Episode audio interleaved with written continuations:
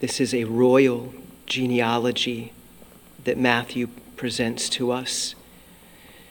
From Abraham to David the king, who is obviously the kind of the form uh, in an earthly sense of the one who is to come, the, the great king, the descendant of David. There are 14 generations. So Matthew presents us with three sets of 14. And the, if the first one is royal, then you have three of these royal generations. So obviously, it, it's meant to point to the perfection of the kingship that is to come and, and does come to us in Christ. Uh, at the same time, we, we know that it, it's such an imperfect genealogy. The family tree here is not without wrinkle or spot or, or, or just real tragic circumstances.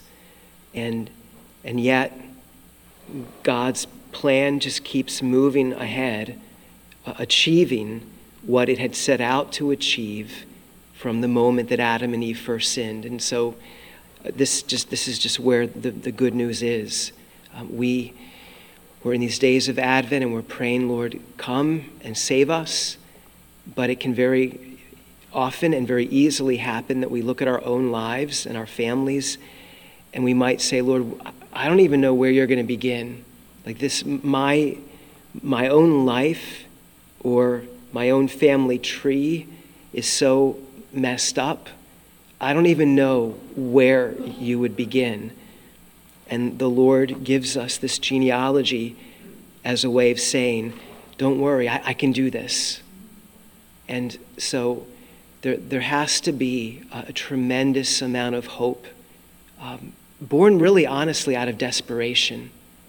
Um, if we think for a minute that somehow we've got it together, then we are in the utterly wrong place for Christmas. If you think for a minute that, that you've, you pretty much have got things handled and that you've found your, your place, your, way to a good place, um, on the eve, uh, you know, going in this last week of, of, of, of Advent, the, then, then you're in an utterly wrong place.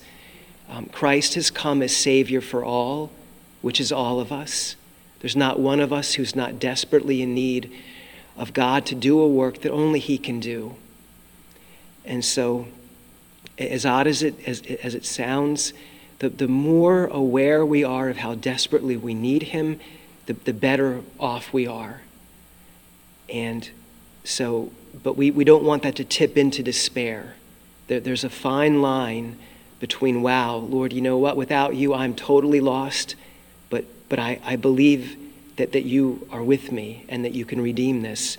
So finding that, that, that, that really important balance between, um, Lord, we're really messed up and we really need you, but you can do this. Um, we're not totally lost. That's where we want to be. And so let's pray as we go into this last week of Advent for, for the grace to be very aware of how deeply we need the Lord, but in light of this genealogy, to know, Lord, there's no family that's so messed up that it is beyond your, your power to heal and to redeem.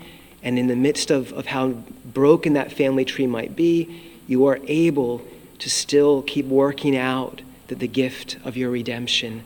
And that is, is utterly good news.